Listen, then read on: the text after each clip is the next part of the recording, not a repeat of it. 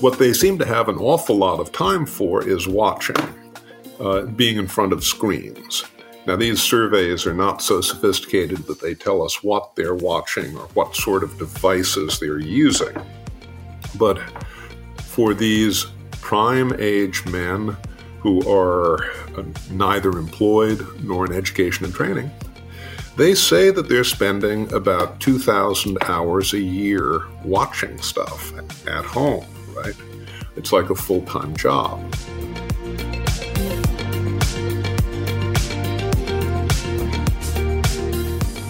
Welcome to Acton Line, a podcast from the Acton Institute for the Study of Religion and Liberty. I'm Eric Kohn, executive producer. In 2016, Nick Eberstadt's book, Men Without Work America's Invisible Crisis, brought to light the grim reality that millions of working age men were retreating voluntarily from the labor force. Although this trend was widely overlooked for decades, Eberstadt's searing analysis finally made it impossible to ignore. Today, six years and one catastrophic pandemic later, the male exodus from work has not only intensified, but has spilled over into new demographics, including women and workers over the age of 55. By most reports, America now has something on the order of 11 million open jobs, yet millions of men and women sitting jobless on the sidelines. Now, in the newly re released Men Without Work post pandemic edition, Eberstadt marshals newly released data to explain how this sad state of affairs came to be, what it means for American society, and what it portends for the country's economic future. You can find additional resources in the show notes for this episode, as well as find previous episodes of Acton Line on our website at acton.org slash podcast. And if you like this program, you can help us reach even more listeners by sharing it with a friend and by leaving us a five star review on Apple Podcasts. We welcome your comments as well. Acton Line is available on Apple Podcasts, Google Podcasts, Spotify, or wherever you listen. Nicholas Eberstadt holds the Henry Wendt Chair in Political Economy at the American Enterprise Institute, where he researches and writes extensively on demographics and economic development generally, and more specifically on international security in the Korean Peninsula and Asia. Domestically, he focuses on poverty and social well being. Dr. Eberstadt is also a senior advisor to the National Bureau of Asian Research. His many books and monographs include Poverty in China, The Tyranny of Numbers, the end of North Korea, the poverty of the poverty rate, and Russia's peacetime demographic crisis. Mr. Eberstadt has a PhD in political economy and government, an MPA from the Kennedy School of Government, and an AB from Harvard University.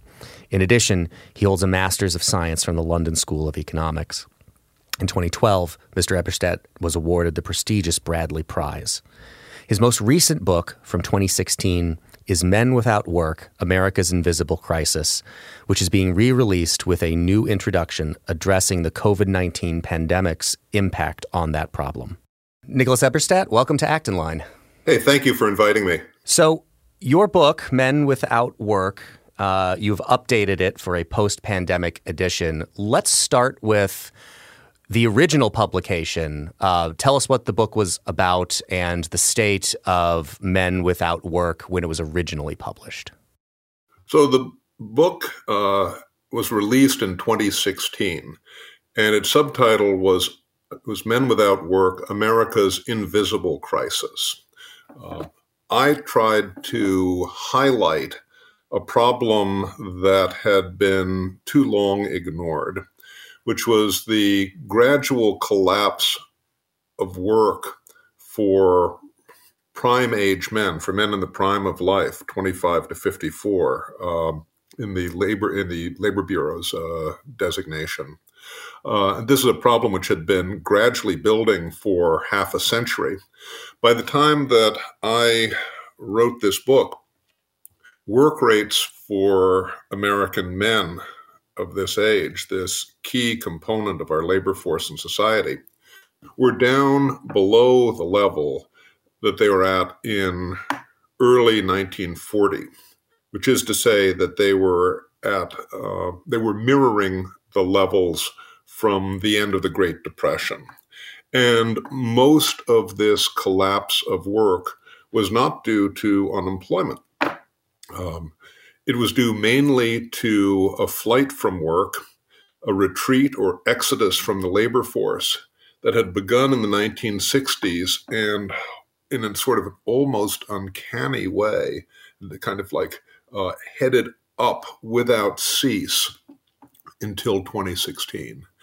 And by the time that I uh, came out with this book, um, well over 10% of the uh, civilian, non institutional prime age men, I'm sorry to throw verbiage at you, but well over a tenth of prime age men in uh, civil society uh, were neither working nor looking for work.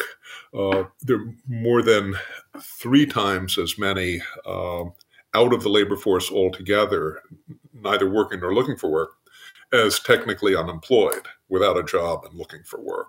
So if you were of the disposition to look at the unemployment rate as the measure of health for uh, the workforce, you were fighting the wrong war. You were fighting the last one. You were missing three quarters of the problem that we were dealing with. And that's what I tried to focus attention and concern on. You said that this begins in the 1960s and then just continues to increase over time into 2016 when the book comes out. Uh, we'll get to what the pandemic did to this problem as well.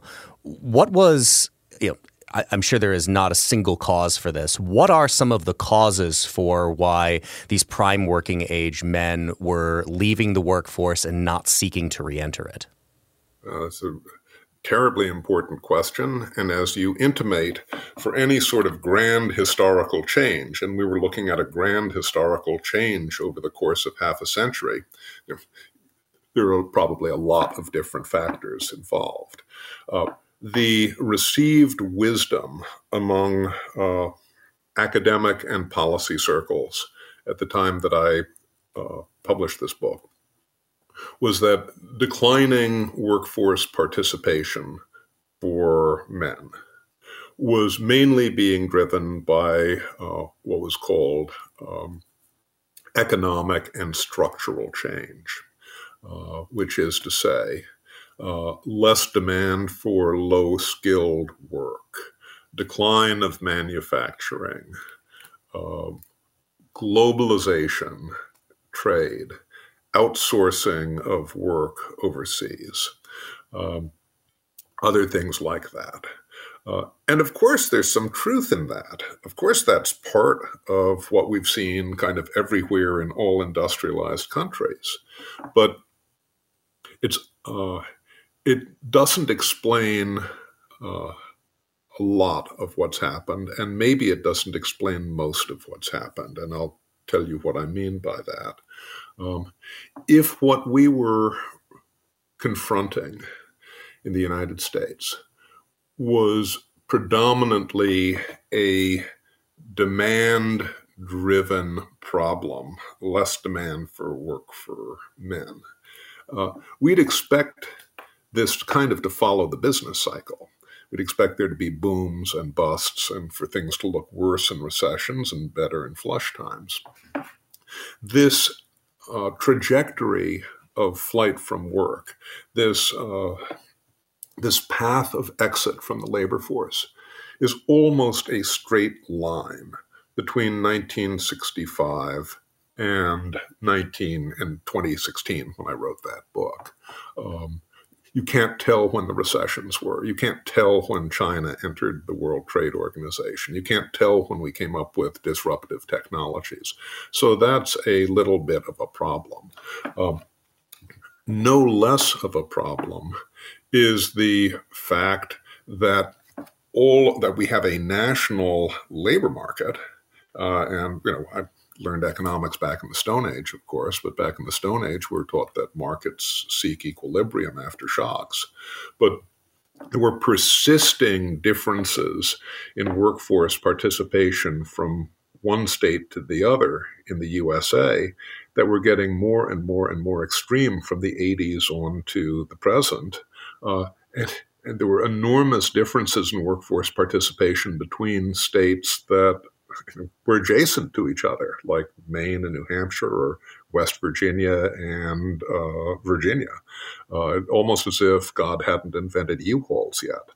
So something else was going on that wasn't being explained by the conventional wisdom, and that was what I was trying to get at.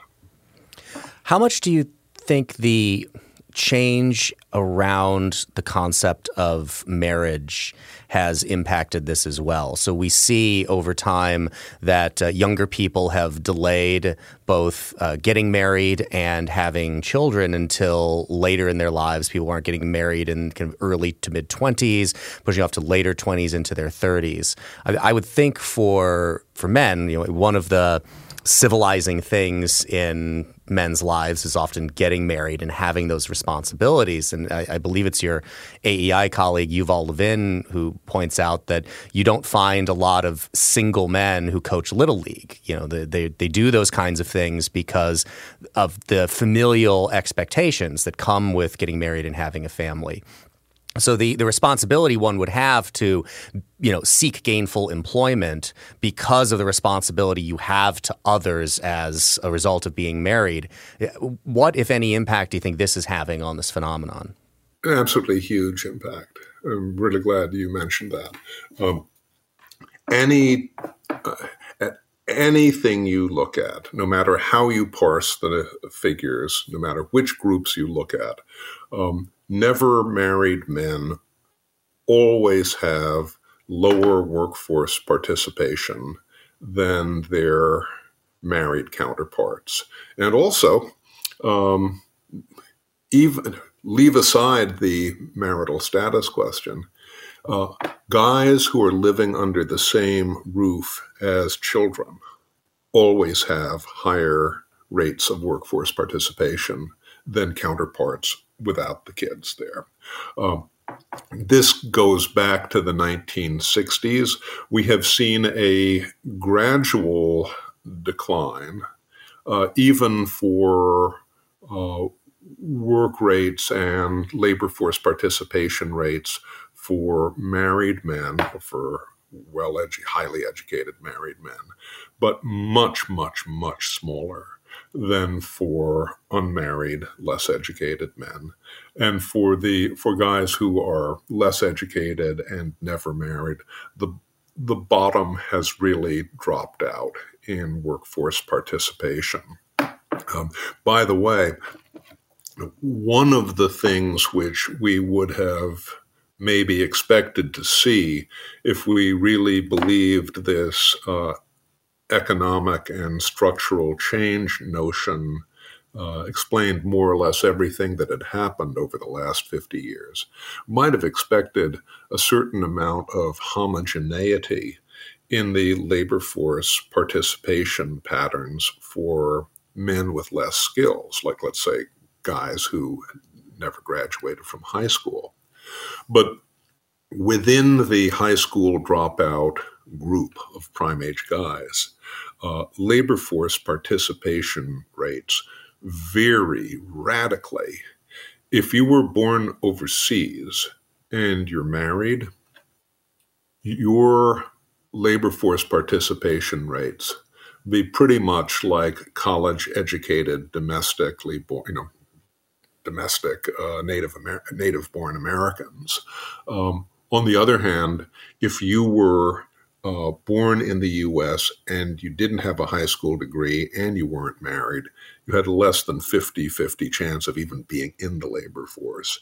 And if you were uh, born in the US and you were a high school dropout, but you were married, your labor force participation rate would be way higher than that. It wouldn't look so great, but be way higher than that. Now, you know, we can get very um, assistant professorish about that, and we can say what are the causes and what are the consequences here. But it's clearly the case that family structure is a major predictor of involvement in the workforce. So this phenomenon starting in the 1960s, the what immediately precedes that is, of course, the end of the Second World War and uh, men returning home from overseas, which also coincides uh, with the time that women begin to really enter the workforce. What, if any, impact does women entering the workforce have on this phenomenon? Very interesting question. So, um, as uh, as we guys know um, women have always worked. It's just that they didn't usually get paid for it until after World War II. And after World War II, there was this um, huge uh, movement into the paid labor force by uh, adult women. Uh, began in the 40s and uh, was on the upswing until uh, around the uh, beginning of this century trends haven't been quite so good since then.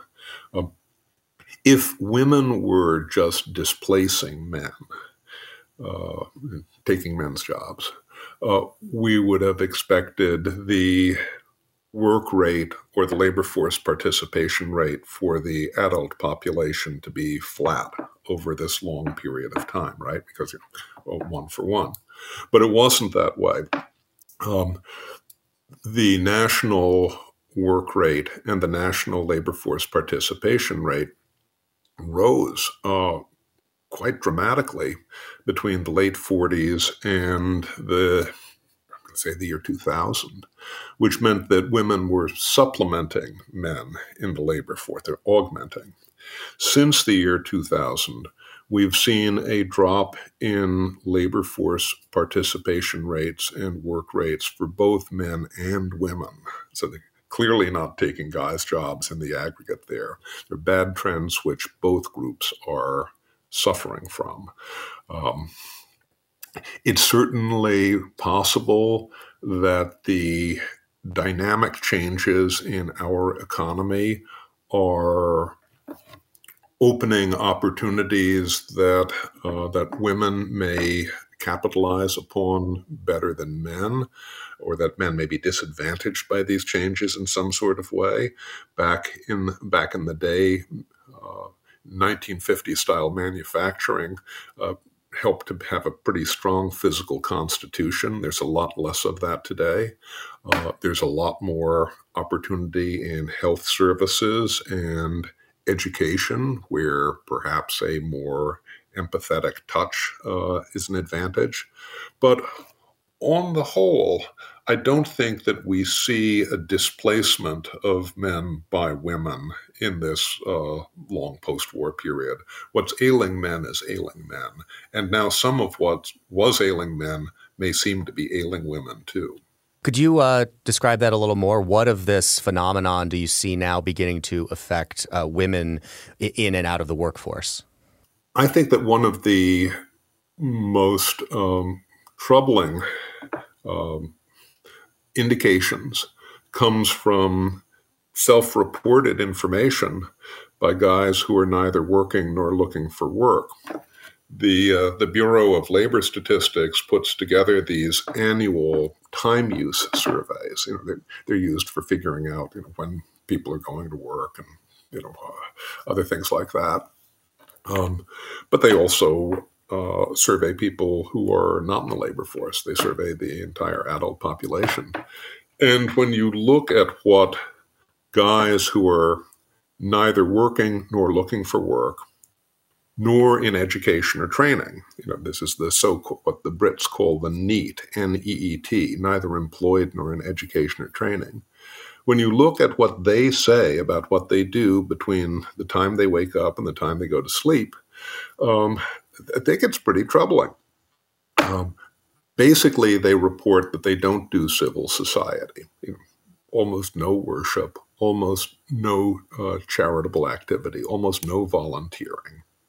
Although you'd think maybe that they've got nothing but time on their hands, they do surprisingly little uh, care for other people in the home. They do surprisingly little housework. Um, they get out surprisingly seldom. Um, what they seem to have an awful lot of time for is watching, uh, being in front of screens. Now, these surveys are not so sophisticated that they tell us what they're watching or what sort of devices they're using. But for these prime age men who are um, neither employed nor in education and training, they say that they're spending about 2,000 hours a year watching stuff at home, right? It's like a full time job. And when you remember that other research has shown that about half of these guys report taking pain medication every day, um, you know, maybe some of it over the counter or whatever, but taking some sort of pain medication every day, you've got this tableau, this portrait uh, of guys who are, you know, not just, uh, you know, sitting home all day, uh, you know, uh, playing, you know, Call of Duty. They're playing Call of Duty stoned. Uh, and on the one hand, this obviously isn't the sort of uh, skill augmentation program that's going to get people back into the workforce. And on the other hand, it may be the sort of prep that'll put you on a path towards the awful problem of deaths of despair, which we're suffering in the United States so um, painfully today. This is this is the men without work uh, as told by kind of a portion of the program. What we're starting to see now is um, a little bit more of the men without work syndrome among some of the prime age women who are not in the workforce, neither working nor looking for work. And especially for unmarried prime age women not in the workforce uh, without kids at home. Their patterns of self reported time use are very different from those for their sisters who have kids and are raising kids at home. We're seeing a, a remarkably high uh, report of what's called, you know, personal care, you know, sleeping an awful lot, uh, uh, not getting out of the house uh, too much, not helping around the house too much, um, an awful lot of watching screens as well. They haven't um, they haven't reached the men without work level yet, but um, it's maybe a little bit too close for comfort. So I would say um, I'd say if we look at those sorts of um, hints, um, there's a lot to um, there's a lot that bears watching. to again note that you talk about this being a phenomenon that starts in really the 60s and builds up over time. I, am I'm, I'm glad right there that you just referenced the the use of pain killing medication because uh, I I've been fascinated for a while how I think the forms some of our vices take, what it has to say about us. If you look at drug culture and what was prominent in, say, the 1980s, um, I think you would have found a lot more people taking something like cocaine, which is a stimulant. It gets you out there doing things, you know, faster, more recklessly, but you're you're getting out and going, right? So, not advocating, of course, that people uh, do any of these things, but I, I, what's revelatory about it, I think, is interesting. You see that transform into the 2000s where the problem becomes what?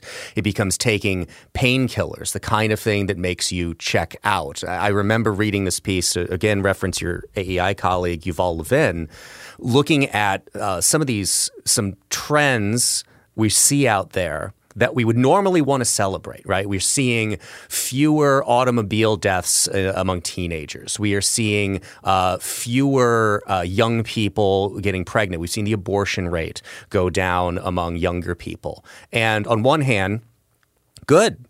On the other hand, as Yuval pointed out in this piece, we're also seeing this because young people are driving less. They are um, the the rates of uh, sex among young teenagers has been declining. Um, I think obviously that's a different problem, but I, I, think I see some threads in the attitudes that are informing people taking things like painkillers and checking out of society rather than uh, indulging in a vice that's probably not good to indulge in, but taking things that are stimulants that cause them to go, mm-hmm. go, go. Mm-hmm. Well, for sure. I mean, we've We've seen the opioid explosion, the painkiller and uh, illegal opioid explosion. It's been uh, it's been washing over the United States for a generation. I don't know that it's hit its uh, apogee yet, unfortunately. I mean, if we're going to uh, if we're going to go by the uh, mortality statistics, um, drug overdoses uh, reaching new levels now uh, under the in, in this uh, pandemic or post pandemic era. So, unfortunately, I don't think that we've reached the high watermark of this epidemic. Like all epidemics, we expect this one to peak and then to recede. But exactly when that happens and how, I don't think we, uh, I don't think we know quite yet. Your description of what these men without work are doing in the the average day. And in, in, the fifth chapter of the book, uh, it's entitled "Who Is He?" A statistical portrait of the unworking American man. Uh, I, I, think feel free to expand on that as much as you want. But I, the question that popped into my mind is, you know, you're describing the things that they are doing as well as quite clearly the things that they aren't doing. If they're not working, obviously that is not a place from which they are deriving. You know, you still got to eat. You still got to do um, a number of things that are going to cost you money. How are they sustaining themselves if they're not out in the workforce? Is it the phenomenon of people living at home with parents and their parents are paying their way? Um, is it government benefit? Uh, is it being on other programs that uh, provide them with some kind of sustenance. Uh, what is allowing them to sustain this unworking lifestyle? Well, as far as I can tell, uh, as far as I could show in the book, um, it's largely what you might call um, family values, uh, relying upon family. If you define family as uh, your kin, your girlfriends, and Uncle Sam. Uh, the role of Uncle Sam, I think, is more important than um, than the received wisdom at the time that I uh, came up with this study might have suggested. That is because um, America has a an archipelago of uh, government disability programs, and they don't play nice with each other and they don't all talk to each other. And because of this, there's really no central spot in the US government. There wasn't when I uh, published this in 2016. There still isn't now, unbelievably, uh, where you can go and ask how many people in the United States are receiving benefits from one or more disability programs. Um, I was able kind of to look at some of that because there was a program, a um, survey run by the uh, by the Census Bureau, which takes a look at government uh, benefits from different sorts of uh, uh sectors. And if you include a couple of different things on uh, disability from uh, Social Security Administration and some of the stuff from the Veterans uh, Administration, and uh, one or two of the other ones, which they managed to include in this survey. Uh, you see, well, guess what? More than half of the men who are neither working nor looking for work are receiving at least one uh, benefit from one of these programs themselves. And about two thirds of them live in a home that's receiving a disability benefit, at least one disability benefit. Now, um, that's not going to afford you a princely lifestyle. You live, you may live in uh, penury, and clearly, a lot of these guys are living in a, a misery. We don't distinguish between poverty and misery, but we ought to. People understood that a century ago a lot better than we do today, it seems. Um, one of the other facets of the dependence upon government benefits, which is really tragic and circles back to what we were talking about a moment ago, has to do with uh, the eligibility that uh, is established for enrollees in disability programs in the United States, you could get for a very long time. Uh, you could get um, a prescription to, let's say, uh, OxyContin for about uh, for about three dollars, um, and the rest of the expense would be paid by Uncle Sam. Uh, and so, inadvertently, unintentionally, uh, the U.S. government, through its well, um, its well-intended um, programs for healthcare for people who were um, uh, disabled, was uh, in an awful sort of way, financing the opioid explosion as well. And uh, in most states, those uh, loopholes and snags have been attended to, but for a very long period of time, this was also part of the problem that befell America. Is this problem regional in any way? Is it there's areas of the country that it is worse in and areas of the country it is better in? Is there any distinction between you know, urban, suburban, and rural areas and the prevalence of this phenomenon? Well, of, of course, I mean it's a moving target. Uh, I mean it, it hasn't um, it hasn't stayed stationary, but as it unfolded, uh, this chapter of the opioid calamity started out uh, disproportionately Anglo, disproportionately white non Hispanic, and disproportionately rural. And there were obviously some areas of rural America that were more severely uh, stricken than others. Um, and y- you could more or less guess which they were going to be. If you looked at my uh, my colleague um, Scott Winship's work back uh, when he was on the Joint Economic Committee of Congress on the social capital map of the United States, places which had more uh, social capital, like you know, up where you are in Michigan, had less of this.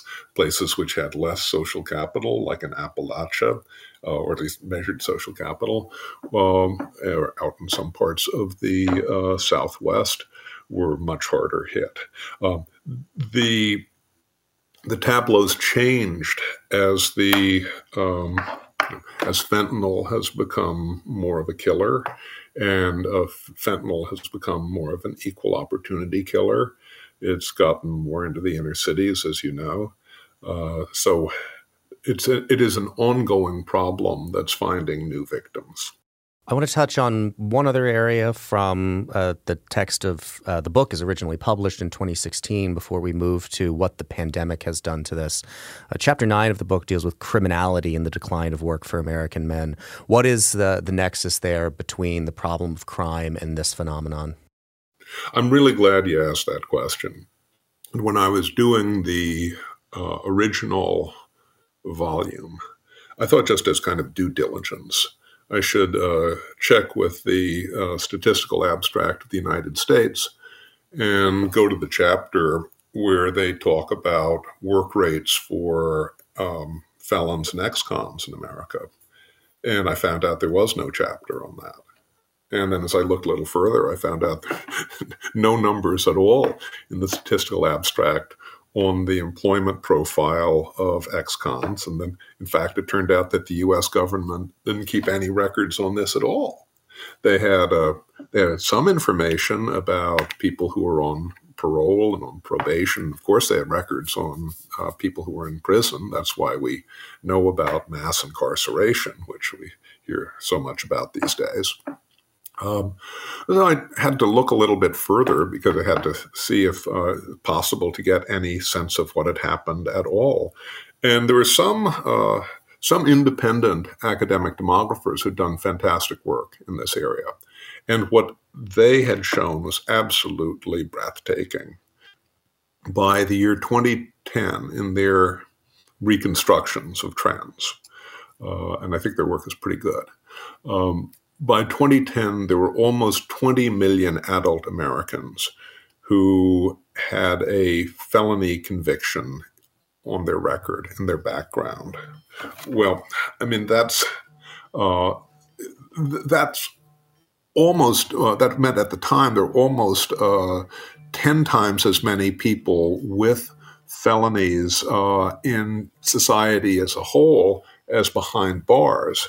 And nowadays, if we do a few uh, simple extrapolations back of the envelope, there's probably 10 people with felonies in their backgrounds in society as a whole for every one person who's behind bars uh, on a conviction. This means that nowadays, at the time I, at the time the book came out in 2016, maybe one in eight adult guys uh, had a felony conviction. Today, it's probably more like one in seven, and it's probably a higher uh, proportion for prime age men. Uh, and this phenomenon is statistically invisible, yet it clearly has an absolutely enormous impact on the men without work problem. During the generation uh, before the book came out in 2016, crime rates had been going down in the United States. Now crime rates are going up. Um, the whole question of uh, gathering evidence for evidence based policies to um, attempt to reintegrate some of the ex cons in our society uh, is one that's still a work in progress. And for reasons that still mystify me, there is absolutely no appetite on any part of the political spectrum in the United States for gathering the simple information which would let us know what the employment status is like for people who have felonies in their background, who've been um, who are released into into general society. Uh, we can't do reentry uh, in any sort of more um, foresighted manner if we don't know what the actual circumstances of our population is. And for some reason, we're happy to have this remain in darkness. So it's early 2020. Uh, I actually remember I was living in Chicago at the time. I remember the last quote unquote normal day because it was uh, for me it was March 15th, which was my birthday, so it sticks in my mind. Uh, I was traveling up to Grand Rapids uh, occasionally. Uh, this was before my family was going to move in the middle of the year up to Grand Rapids. And I had tickets on uh, Amtrak to come up that Sunday evening. And I thought, you know, maybe I should just cancel them and see what happens. And the next day, the world shuts down for uh, because of the spread of COVID 19 what happens next for this phenomenon of men without work? We all we all remember where we were when um, the world as we knew it kind of came to a halt, um, and if we um, uh, allow ourselves to remember the trauma of the time, we'll recall how close it seemed that the uh, US economy and maybe even the global economy came to a collapse with the lockdowns all across our country and all across other countries. Um, our um, our policymakers um, decided that we were not going to um, replicate all of the mistakes of the Great Depression. And so instead of pulling back on the money supply and trying to uh, austerity our way through this crisis, we went all in uh, at the Fed in flooding the US and the world with uh, dollars. And we went all in with fiscal stimulus and support in ways that we'd never tried before. I mean, certainly in peacetime, but never tried before. And so Um, the good news was we avoided a second Great Depression. Um, but as you might imagine, um, given that all government policies have unintended consequences, the unintended consequences of the greatest peacetime interventions in our history were absolutely enormous. And one of the fascinating things that happened during the um, during the pandemic was that in flooding American households with money to keep them spending, to keep them liquid uh, and uh, not bankrupt. We actually had uh, we actually had transfers going to the American population of a magnitude that were too large for them to spend. Uh, borrowed government money was sent into uh, into private households in a scale that was too much to use. And so in 2020 and in 2021, the private savings rate more than doubled compared to pre pandemic level. The government transfers meant that we had the highest levels of disposable income in our history, despite being in an economic crisis. Uh, after the initial sharp uh, shock of the pandemic, spending levels were also above trend. We were above the pre-pandemic trend during the uh, during 2020 and 2021, but the savings rates, you know, just exploded. And this meant that at the end of 2021, we had an additional, you know, above trend nest egg of over two and a half trillion dollars in borrowed government money that had been paid to uh, private homes. And that's entirely apart from the wealth effects of uh, free money on the uh, equity markets and on home prices and so forth. So, um, you know, a funny thing happens. Um, if you pay people uh, to do something, uh, sometimes they'll do it. And if you pay people not to work, sometimes that will influence their um, decision making about um, being in the labor market. And um, we had, as you will recall, this unprecedented program of pandemic unemployment insurance benefits where you didn't actually need to be um, unemployed uh, to receive these $600 a week or later $300 a week. Um, it was basically a kind of a test drive for a UBI, a universal basic income, that went on for a year and a half and more. We'll find out more about what its long term impact is upon U.S. mentality.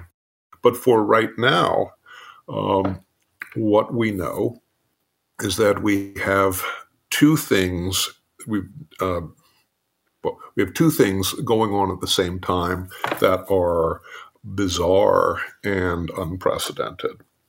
The first is a peacetime labor shortage. Um, we have we have about 11 million job openings, um, unfilled jobs in the United States, all across the country, all occupational areas, all levels of skills um, that just don't seem to get filled. This has been going on since uh, Labor Day of last year, more or less. And at the same time, we've seen a drop in uh, labor force participation in the United States that has not returned to pre pandemic levels. Uh, we were about we're a little over four million uh, people short in the labor force of where we would have expected to be now on pre-pandemic trends. Some of that is interrupted international immigration to the United States. But if you just look at what the labor force workforce participation rates look like now compared to pre pandemic, we're about three or three and a half million um, million people short in our manpower pool. Um, and here's where things are rather different from before the pandemic. We're now starting to see a new face to the flight from work. Only a very small fraction of this new gap in the workforce uh, can be accounted for by lower work rate participation levels for uh, prime age men. They've snapped back most of the way to their hardly inspiring pre pandemic levels. Uh, the majority of the gap is now coming from uh, men and women over the age of 55, from older workers. Um, and this is quite troubling for a couple of reasons. Uh, one of them is that up until uh, the pandemic struck, uh, the 55 plus group was really the only ray of sunshine in the US uh, labor market picture. Work rates and labor force participation rates for the 55 plus group had been steadily increasing from the mid 1990s until about 2020, while going in the wrong direction for most other groups. Um, so I th- there are a lot of factors that are involved in this decline in uh, labor force involvement for older American workers. There's probably some COVID shyness. There may be some staying at home to look after others, uh, including long COVID people. Um, but an awful lot of this, I think, has to do with a sort of a decision to um, take on a sort of a premature retirement on the basis of COVID policy lottery winnings, if you want to put it that way. When we began responding to the pandemic uh, and the circumstances that it created and that were created by the policy responses and uh, immediate choices made to try to mitigate the spread of this virus. Um, and of course, feel free to you know, disagree with this, but I've wondered if, you know, recognizing that we were going to have a whole lot of options uh, for things we could do that were probably choices between things that weren't all that great, but uh, you know, com- competing. All the hard choices in life are between competing good things and competing bad things, because the choice between something good and something bad isn't much of a choice. Uh, I had thought at the time, perhaps recognizing we were going to end up spending a ton of money on this no matter what, uh, the better choice would have been to have uh, the government guarantee private payrolls uh, rather than the program that we seem to arrive at, which was these uh, the PPP loans, which we're now finding out about a lot of the fraud that uh, took place in that, coupled with the unemployment uh, insurance payments that you were talking about as well. But a minimum, if we were going to have the government guarantee private payrolls, you could at least keep people attached to the jobs that they had going into the pandemic. Uh, without having what happened, which was because a lot of these places were closed down. They couldn't open, be open during the pandemic, weren't allowed to be open during the pandemic. Uh, people's employment with them was severed. So now they move on to this kind of government compensation. And when big places begin to reopen, they're not you know they're not attached to this job they had anymore and the ability to go back to it. Now they're looking for something different. They may end up in this pool of people who just say because i've been given all this money and these benefits i don't need to go look for something and we arrive at this problem. Do, do you think that approach could have potentially made any difference to this or were we kind of likely to end up in an awful situation like this no matter what? Well i mean we we we had a policy fog of war problem, right? I mean, it's just it was we were dealing with something that we didn't really understand. We needed to make big, expensive decisions immediately. Uh, there was quite a bit of rancor and contention in American politics at that time, as you'll recall. Um, we didn't have we didn't have the circumstances for optimizing policy you know, kind of in front of us. Yeah, fair enough. In in uh, in retrospect, I think that you and I uh, could see things that we would like to have done um, differently and better. Um, but if you remember the fear that was in the air and the confu- the mass confusion, um, the um, the main um, the main imperative at that time, I think, to the extent that Washington can hold as much as a single idea in its head at any given time, was to do something big, fast, and expensive, and they sure did that. Um, you know, I would say that if we look back at the mistakes of the pandemic era, eh, which were multi, uh, multifold, um, the most grievous ones to me, I think, probably involved uh, schooling and education. The, the close down and disruption of the education of our young people in the United States is something that's going to cost us for decades. And some of the most serious economists who have looked at this question have suggested that the, disruption of um, of schooling may make the United States poorer by about four percent. I mean, kind of like for not just the rest of our lives, but the rest of these kids' lives. Um, that's an absolutely extraordinary cost, and we, I think, in retrospect. Um, we're going to regret the uh, cavalier and arbitrary way that uh, school shutdowns occurred in too much of the country. So, the final chapter uh, of the book, before we get to, and I should note because I, I, do want people to pick up the book and read it. I I, I love uh, or the book also concludes that you include uh, two dissenting opinions uh, from other authors that then you respond to as well. So the the interrogation of this uh, is, really really interesting, and I think a really uh, great and interesting part of the book. But where, where you conclude uh, the first part, uh, the the part of the original manuscript. is with a, a chapter basically on well, what do we do about this? So now factoring in the problems that have come from the pandemic years uh, and your f- reflections on that chapter and recommendations on what we should do about it. Now, in you know, the year of our Lord 2022, what do we do about this problem? Well, in uh, in year of our Lord 2022, if I were our creator, I could do things which I cannot do as a um, ink stained wretch or a uh, research nerd. I would wave a magic wand and fix the families in the United States. I'm not going to, we're not, that is not part of our policy option set, I'm afraid.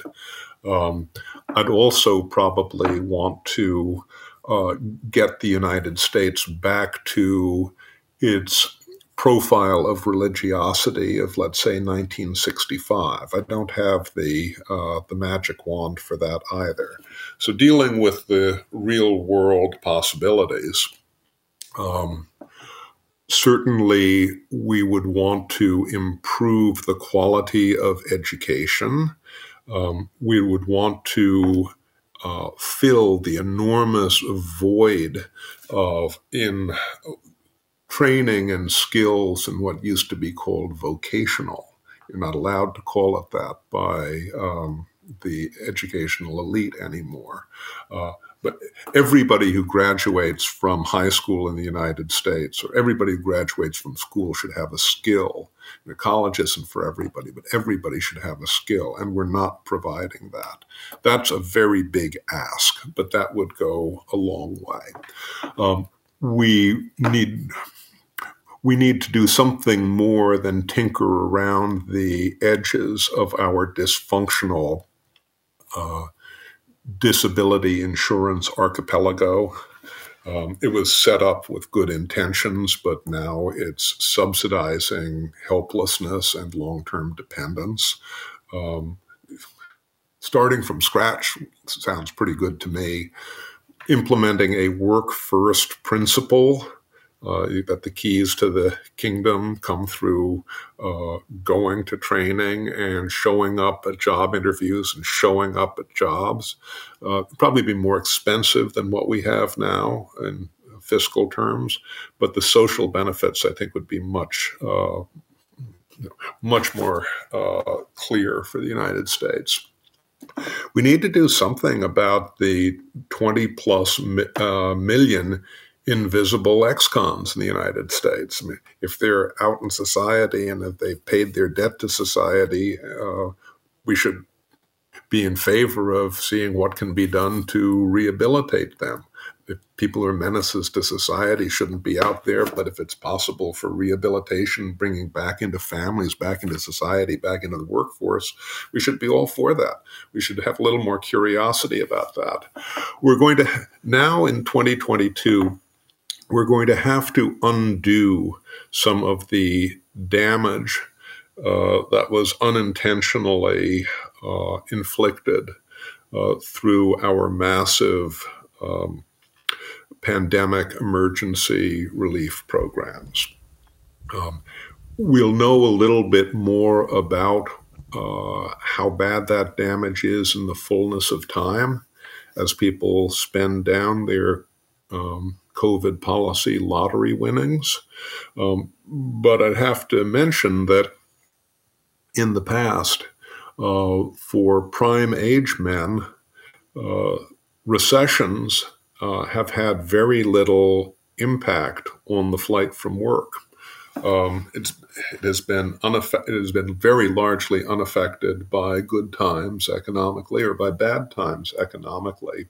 Um, we can do something in civil society uh, to uh, maybe to state the obvious that uh, it is possible for people to have a more complete, more whole life uh, if they choose to work. Because work is a service for others that helps to complete you. Uh, it, there are no such things as jobs not worth taking, any more than there are such things as lives not worth living. And understanding, appreciating, celebrating the dignity of work is something that will contribute to the health of our society. We're going to need that celebration more in the future than ever before as our society ages. As at, we have a we have the opportunity for capitalizing upon unlocking the value of health in our nation, which would mean live longer, work longer, uh, but just how involved people choose to be in the workplace in the years ahead is going to have far reaching reverberations on other aspects of social health in our country. Nicholas Eberstadt holds the Henry Wendt Chair in Political Economy at the American Enterprise Institute, where he researches and writes extensively on demographics and economic development generally, with specific focus on poverty and social well being. His 2016 book, Men Without Work America's Invisible Crisis, was originally published in 2016 and is being re released with a new introduction addressing the COVID 19 pandemic's impact on the problem.